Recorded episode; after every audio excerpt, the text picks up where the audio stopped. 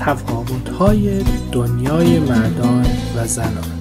وقتی خانومی تحت فشاره حرف زدن با شوهرش رو موهبتی بزرگ می‌دونه.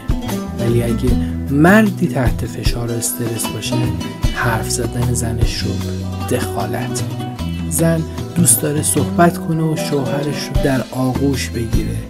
مرد دوست داره فوتبال ببینه و تلویزیون تماشا در این مواقع از نظر زن مرد بی علاقه و سرده و برعکس از نظر مرد زن مزاحم و پرحرف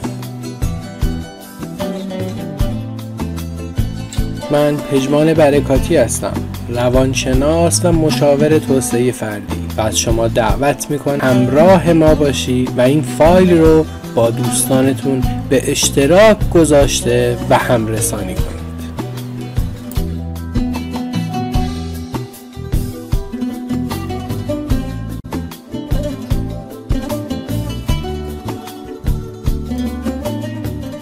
این برداشت های مختلف به خاطر انعکاس ساختارهای مغزی متفاوت اونهاست. اینکه متوجه این تفاوت بشین فشار رو از وجود شما و شریک زندگیتون برطرف و باعث میشه دیگه طرف مقابلتون رو مورد انتقاد و قضاوت قرار ندید.